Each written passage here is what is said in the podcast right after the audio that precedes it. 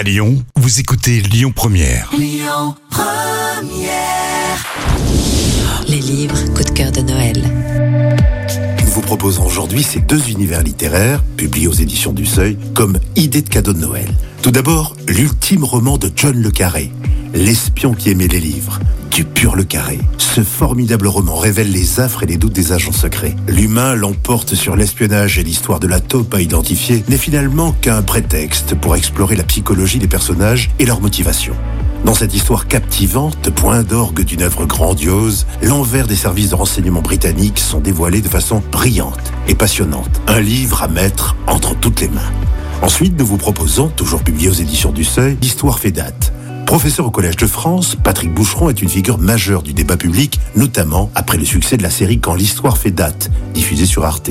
Ce livre est librement inspiré de cette émission qui a réuni plusieurs millions de téléspectateurs. À la fois didactique et ludique, 30 dates et dont Libération de Nelson Mandela jusqu'à la conquête du pôle Sud. Avec un art virevoltant du récit, Patrick Boucheron nous entraîne à sa suite dans l'exploration des chemins de traverse de l'histoire. Quand l'histoire fait date, de Patrick Boucheron et L'espion qui aimait les livres de John Le Carré, deux idées de...